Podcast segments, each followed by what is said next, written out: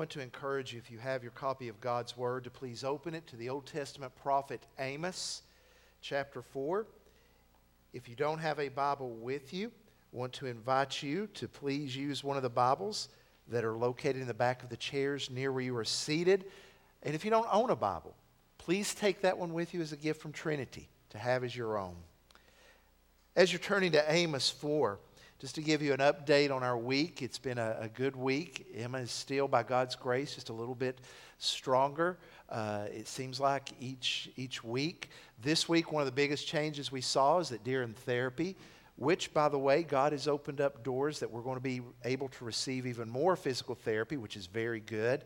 Uh, she was seated on the edge of the bed. Uh, it takes two people. We set her on the edge of the bed, one's behind her supporting her as she's getting strong in her core and she's able to support herself some, but not all the time. So somebody's there to kind of spot her, and the therapist is in front of her. And this day, Emma had a ball, and they, we placed our hands on the ball, and the therapist said, Now, Emma, I want you to push the ball toward me.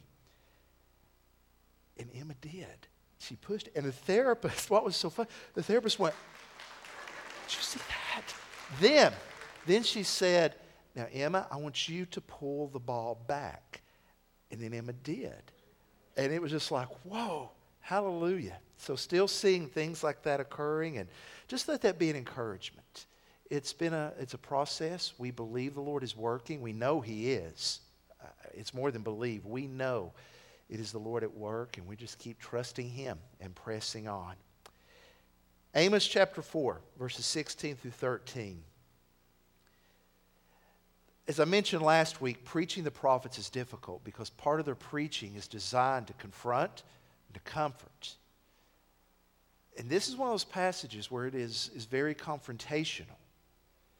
It was to the people who first heard Amos preach, and it is to us today who hear his voice because of the Spirit of God. Remember, as he's speaking, he's speaking to Israel. These are not words given to the non believers, these are words given to believers. So let's hear the word of the Lord. I gave you cleanness of teeth in all your cities, and lack of bread in all your places. Yet you did not return to me, declares the Lord.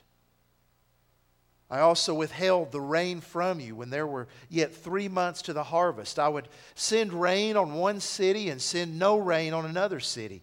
One field would have rain, and the field on which it did not rain would wither. So two or three cities would wander to another city to drink water and would not be satisfied. Yet you did not return to me, declares the Lord. I struck you with blight and mildew. Your many gardens and your vineyards, your fig trees and your olive trees, the locust devoured. Yet you did not return to me, declares the Lord. I sent among you a pestilence after the manner of Egypt. I killed your young men with the sword and carried away your horses. And I made the stench of your camp go up into your nostrils.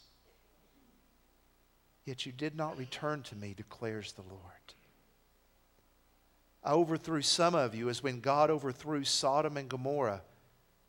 And you were as a brand plucked out of the burning. Yet you did not return to me, declares the Lord.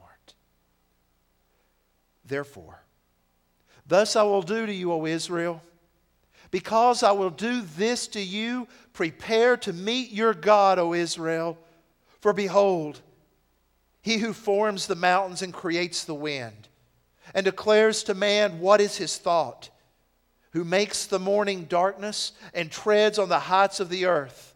The Lord, the God of hosts, is his name. Will you bow with me in prayer?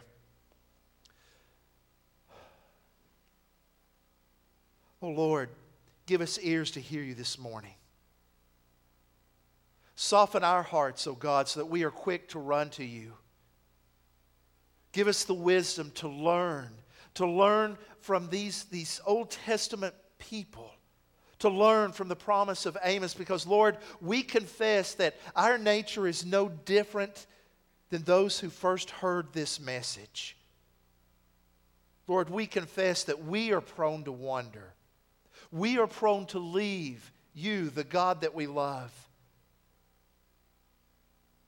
So, God, incline our hearts to your testimony. Make our feet quick to run to you. Divert our eyes from the things that would grab our attention away from you. And bring glory to your name. Father, you send out your word according to your purpose. And our confidence is that your word will accomplish your purpose. Let that be our testimony today. In Jesus' name, amen. Dr. Tim Keller is a well known preacher and author. He is the former pastor of Redeemer Presbyterian Church in Manhattan. He retired last year from his pastoral duties so he could focus more on writing. But not only was he the pastor of Redeemer, this church in Manhattan, but he was also the founder of it.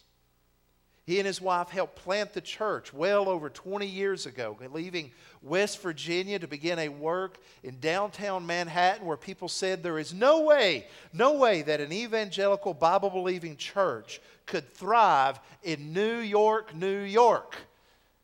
But we serve the Lord of Lords, and the church has had and is having a powerful witness there. Keller writes that when he first moved, he and his wife moved to Manhattan to begin planning the church. He knew, he and his wife both knew that the demands of planning a church would be great. To get this church off the ground, it would require enormous focus and energy. And so they really made a, a contract, a commitment to one another. He said, For three years, let me go at it full force, as hard as I can, focusing upon the ministry. Then, after three years, I'll pull back. I'll pull back because I know, I know our marriage is going to suffer some in these three years. So after three years, I'll pull back. The three year mark came and went. And you can guess what happened. His foot was on the gas, and he wasn't letting up. One day he came home to his apartment, he and his wife's apartment. And after he opened the door, he heard the sound of something breaking. The shattering of, of glass was very clear. And then it happened again, and that really got his attention. And he went to the area he, he heard the sound coming from, and he was surprised to find his wife, Kathy, in the floor, and on her left was a stack of saucers, china saucers that they had been given on their wedding day. And in her right hand was a hammer.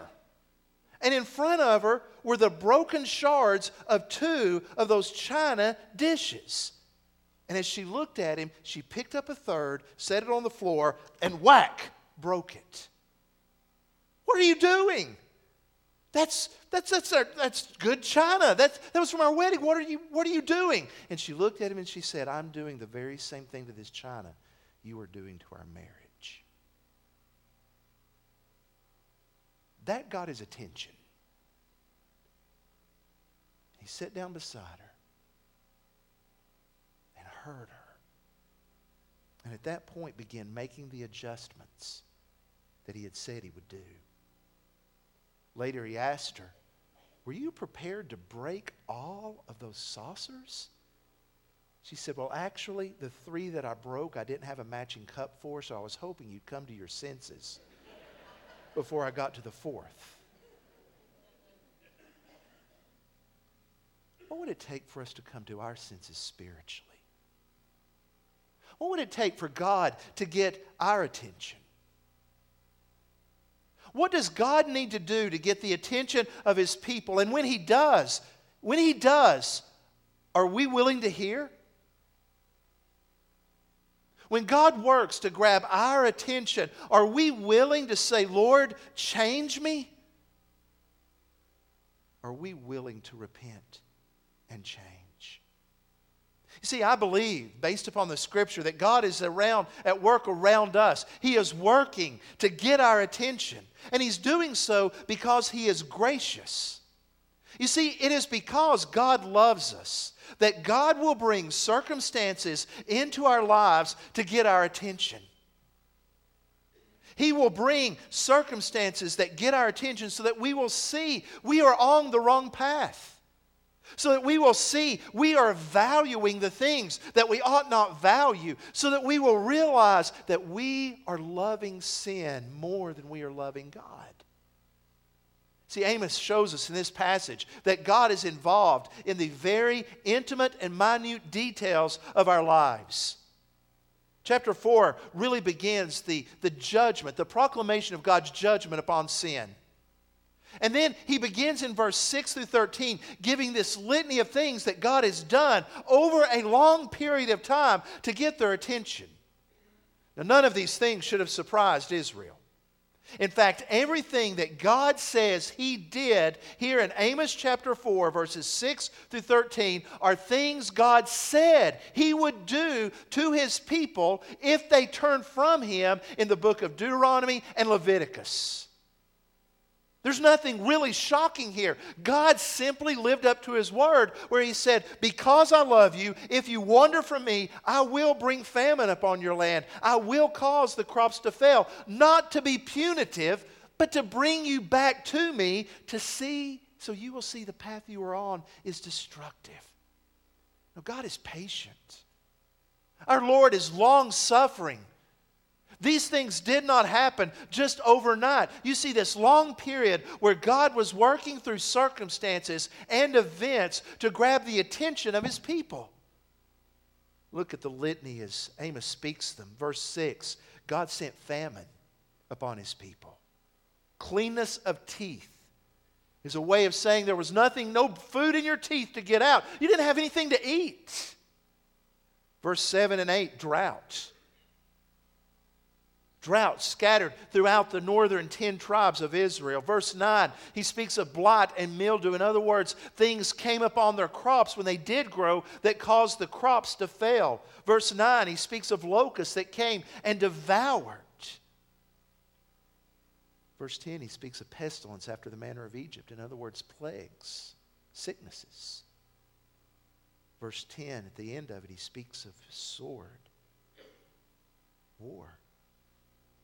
Verse 11 I overthrew some of you as when God overthrew Sodom and Gomorrah, and you were as a brand, brand plucked from the fire.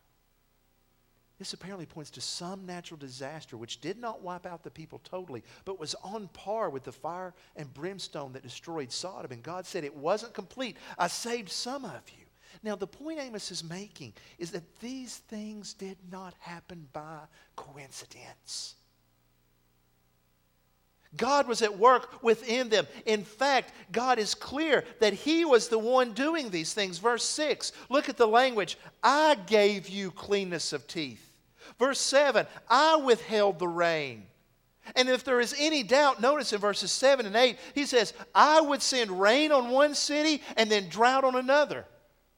I would cause crops in one area to flourish, and I would cause crops in another area to wither and die. I struck you, is what he says in verse 9. Verse 10 I sent the pestilence. I killed your young men.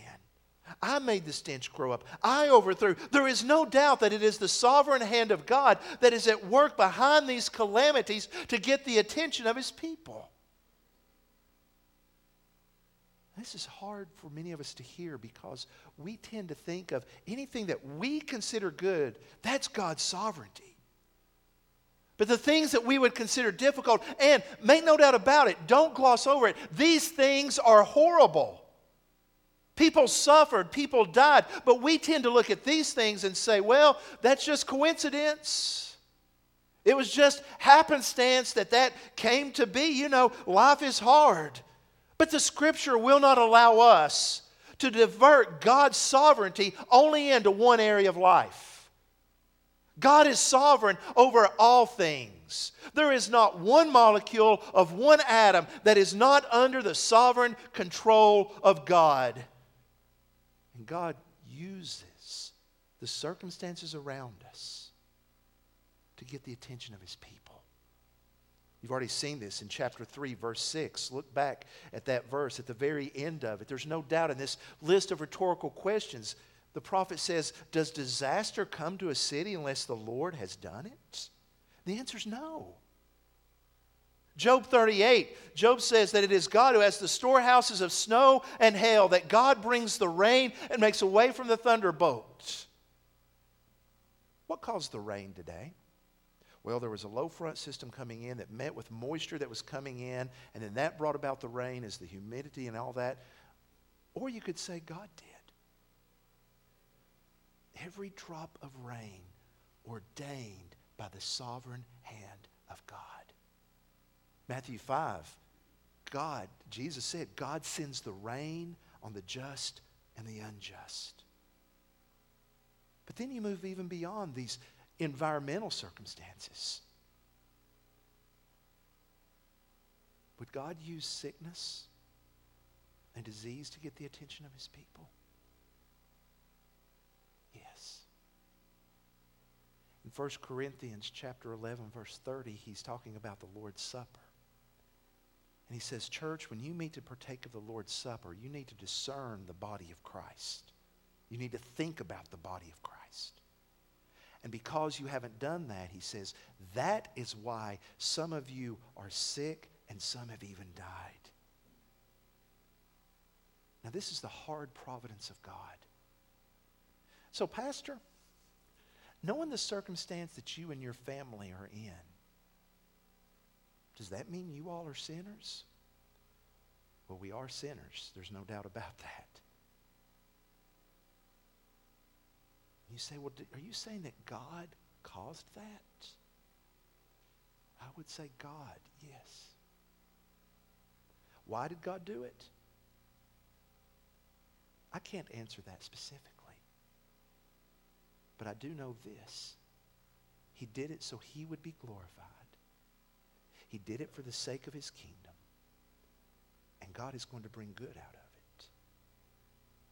You see, we have to be very careful, that we don't jump into a judgmental frame of mind and start looking at people and saying, oh, look what happened to them. I knew they were rotten. I'm surprised God didn't get them sooner. Now there was a lot of that going. That it happens with natural when disasters happen. People say that Katrina was God's judgment upon New Orleans. Well, now think about that for a moment.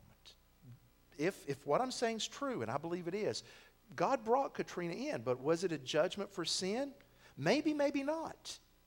Because I find it very ironic that when you look at the aftermath of Katrina in 2005, the French Quarter, the central part of drunkenness and debauchery in the city, was not harmed. But the majority of churches in New Orleans were destroyed. So if it's judgment and we go that route, who was the judgment upon? Hello. We have to be careful. But what we can do is this we can say, Lord, the exact specific reason why you brought that to be, I don't know. But Father, what are you trying to say to my heart in the midst of this? Lord, what would be my response had I lost everything in that? You see, often we, we deflect the movement of the Holy Spirit by looking at others and saying, oh, how bad that is, instead of saying, Lord, what would you have me do in the midst of this adversity? Jesus dealt with this. In Luke chapter 13, up on the screen, you'll see it, and I'm sorry if it's kind of small, so I'll read it aloud. There were some present at that time who come to Jesus and they tell him about these Galileans whose blood Pilate had mingled with their sacrifices. In other words, a group of Galileans had shown up at Jerusalem to worship. Pilate, for some reason, ordered them killed. They show up to worship and they are stricken dead through Pilate. So Jesus answers them Do you think these Galileans were worse sinners than all the other Galileans because they suffered in this way? No, they weren't worse sinners. They weren't. He says, But I tell you, unless you repent, you will all likewise perish. In other words, we would all deserve death. We would all deserve the judgment of God. So he's saying, instead of looking at those Galileans thinking how bad they must have been, he says, You look at your heart. Are you seeking God? If it was the day you were called to account in front of God, would you be ready? Then he moves on. What we would consider just a, a, a construction accident 18 on whom the Tower of Siloam fell and killed them. Do you think they were worse offenders than all the others who lived in Jerusalem? Was God just getting them because their sin was greater? Jesus says, No, I tell you, but unless you repent, you likewise shall perish. So the question becomes not trying to figure out why God has brought something into our lives, but to say, Lord, what would, I, what would you have me do? What does my response need to be? Now, Israel didn't do well with this. It's clear from the text that God brought these circumstances into their lives so that they would leave sin behind. But that, that didn't work well. Notice five times it says that you did not return to me. You did not return to me. Now, the fault that they did not return was not to be laid at God's feet. In fact, when you count the number of calamities that are listed in this passage, there are seven of them. Seven representing an idea of completion. It's a way of saying God did everything that He could to get their attention. The fault was not with God, the fault was with a hard heart. See, when calamity comes, we say, Lord, what are you doing in my life? Is there sin I need to turn from? Or is this part of showing me that I need to value you more than anything else? And it is often the hardness of our hearts that keep us from doing that. How do I know if my heart is hard? Well, first, I don't think a person who has a completely hard heart would ever ask that. A person who has a hard heart doesn't want to acknowledge that's even a possibility. They say, This is just the way things are and the way life is. But a hard heart is one that doesn't want to see God's hand in all things. A hard heart says, well, life just happens. That's the way life is. They give no thought to God and His work and His purpose and what He is doing. The hard heart doesn't want to hear God's word. The hard heart turns off any message from God's word. It turns off reading it. That's what Zechariah chapter 7, verse 8, 8 through 12 warns about, where he says, The word of the Lord came to Zechariah. Thus says the Lord of hosts, render true judgments Show kindness and mercy to one another. Do not oppress the widow, the fatherless, the sojourner, or the poor, and let none of you devise evil against another in your heart. Now, those things in verses 9 and 10 were the very things Amos told Israel they were doing. But notice verse 11. But they refused to pay attention turned a stubborn shoulder and stopped their ears that they might not hear. Lord, I don't want to hear that. I don't want to hear that. I don't want to hear, Lord, what you expect of me. Lord, give me the blessings. Let me hear that. But I don't want to hear my responsibility as a child of God. Verse 12, they made their hearts diamond hard, lest they should hear the law and the words of the Lord of hosts had sent by his Spirit through the former prophets. Therefore, great anger came from the Lord of hosts. A hard heart turns out the Word of God, tur- turns it off. A hard heart doesn't seek to hear from God. Now, keep this in mind, and this is part of the deception. A hard heart will still go through the motions. You see, Israel was still bringing sacrifices, showing up to do the things they were supposed to do, but their hearts were not seeking God. There was no sense of gratitude, no sense of thanksgiving, no sense of praise as they came to God. Ephesians chapter 4 describes a hard heart. It says it's a heart that, that causes the person not to be informed by God's word. Callous. Focused on sensuality, living in the moment. God wants to break the hard heart, and He wants to break it because He loves us. This is not God being angry. This is not Zeus hurling thunderbolts randomly from Mount Olympus. This is the God of the universe who has redeemed us by the blood of Jesus Christ that loves us so much. He is saying, I'm willing to do what I need to do to bring you back to me. God wants us to be walking in relationship with Him. Psalm 68 18, you'll see it up on the screen, says this If I had cherished iniquity in my heart, the Lord would not have listened if I had loved iniquity, if I had valued that more than anything else, God's not going to hear my prayers. Now, what happens in any relationship when communication breaks down? Is that relationship good and healthy? No, if you're not talking, you've got trouble. God wants us to recognize that He is the supreme value of all the universe and wants us to know Him intimately. So, God, in His grace, will often bring circumstances that are painful. So we will recognize that we need Him more than anything else. One of the things that doctors look for when it comes to a healthy heart is what level of cholesterol is in there. Because cholesterol, if it builds up, the unhealthy stuff in your arteries, it leads to these fatty deposits. Now, I started, I looked this up online and I started to get a picture of an artery that was clogged and show it, but then I thought, that's just disgusting. Oh, they don't need to see that. It's nasty looking. You have this artery, and many of you, you know firsthand what I'm talking about. That artery, the plaque builds up and builds up till eventually the artery is closed. And what happens when there's so much buildup that is hardened that there's no blood going through it? Called a heart attack. I find it very interesting that that condition used to be called hardening of the arteries. Now, what would you think of a doctor who said, you know, I could fix that, but if I fix that, it's going to hurt you? You know, we, it's just, it, I'm going to have to do surgery. You need a bypass, and it's going to be painful. So I tell you what, let's just leave that heart clogged because we know what we're dealing with there, and that way you won't have to hurt. Would you jump up and say, Thank you, Doc? I'm so glad you love me enough not to cause me pain to heal my heart so I can die of a heart attack tomorrow. No. The doctor would look and he would say, We can deal with this, but it's going to require surgery, and it's going to hurt, but it'll make you better. Is God not the great physician who says, If I bring pain into your life to heal your heart, it's because you'll be better off in the long run? that God works to show who He is and His glory and to bring circumstances into our lives.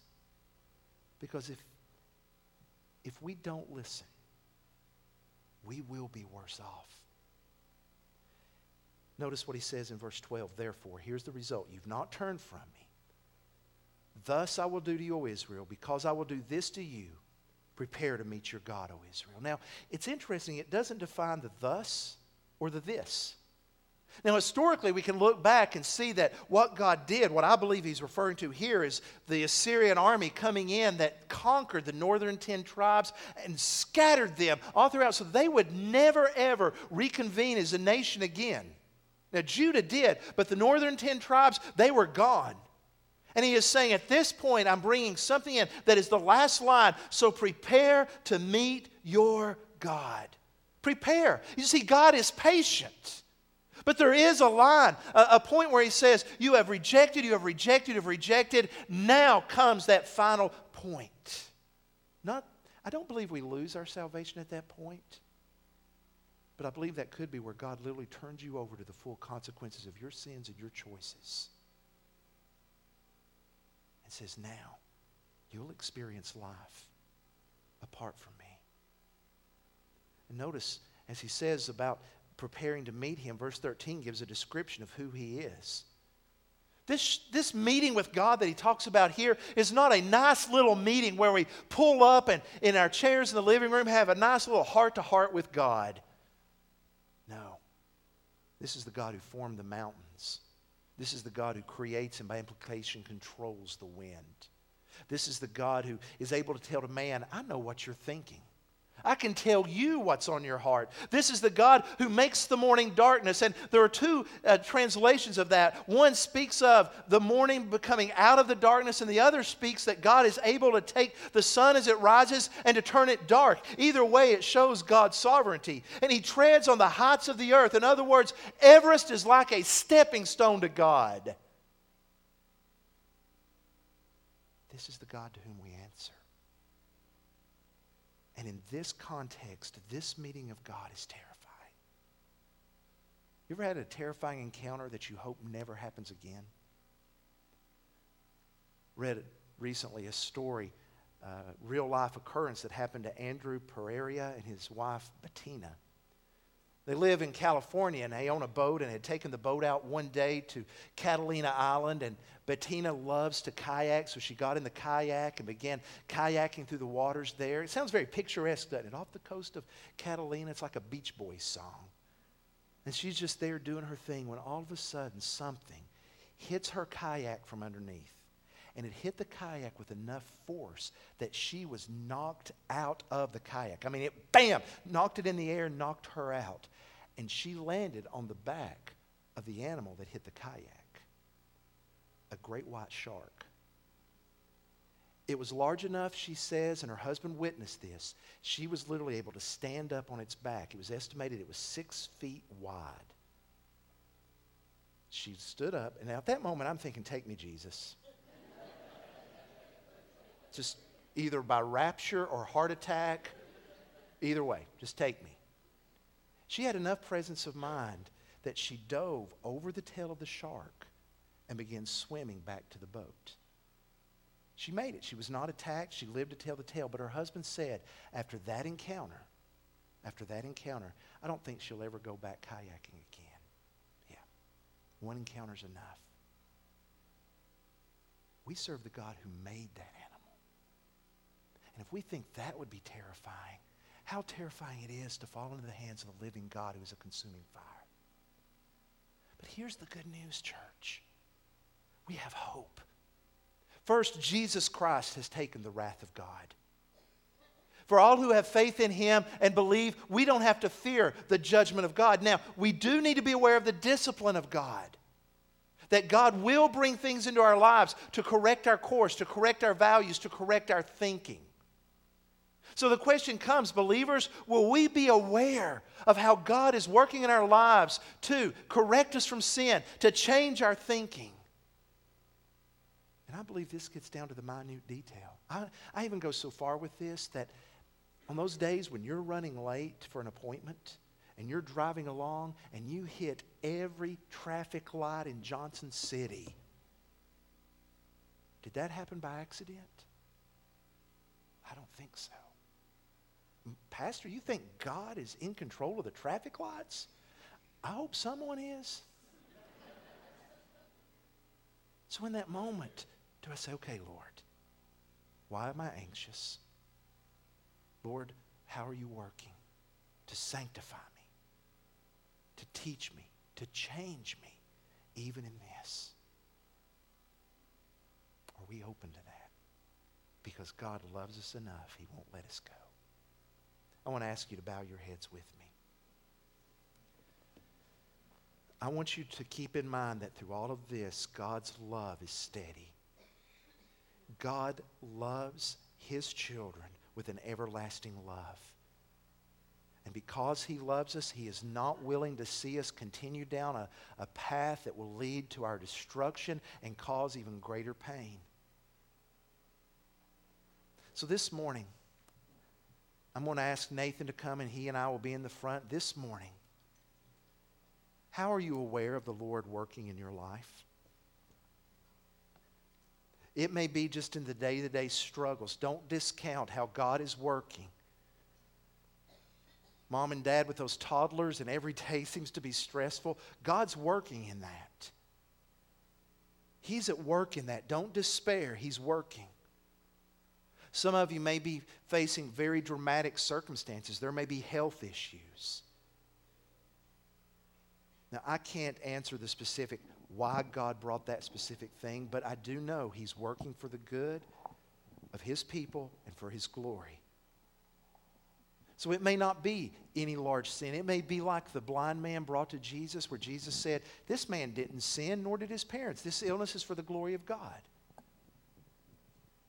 In that case, are you willing to say, Lord, here I am, work within me? Help me to be a witness as I go to chemo treatments. Help me to be a witness as I go to dialysis. Some of your circumstances, you may be at a workplace right now that's unsteady. The business may be about to cl- close or there may be turnover happening. Instead of just saying that's the way it is, have you said, Lord, Who would you have me to be in the midst of this? What would you have me to do, O Lord? Are you showing me, O Lord, that I've spent too much time in pursuit of things that won't last? Lord, have you placed me in this circumstance that I might be a witness to my coworker who is so anxious they have no peace whatsoever?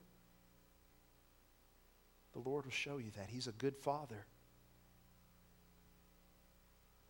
Lord, give us ears to hear you.